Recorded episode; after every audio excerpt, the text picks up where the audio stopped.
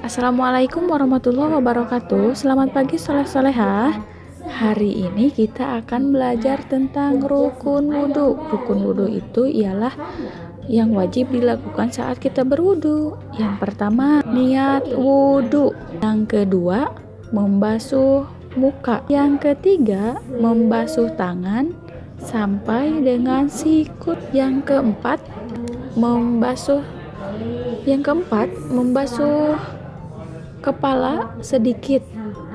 Yang kelima, membasuh kaki sampai mata kaki. Yang kelima, tertib atau berurutan. Nah, silahkan selamat mencoba anak-anak. Jangan lupa membuat link videonya ya. Wassalamualaikum warahmatullahi wabarakatuh.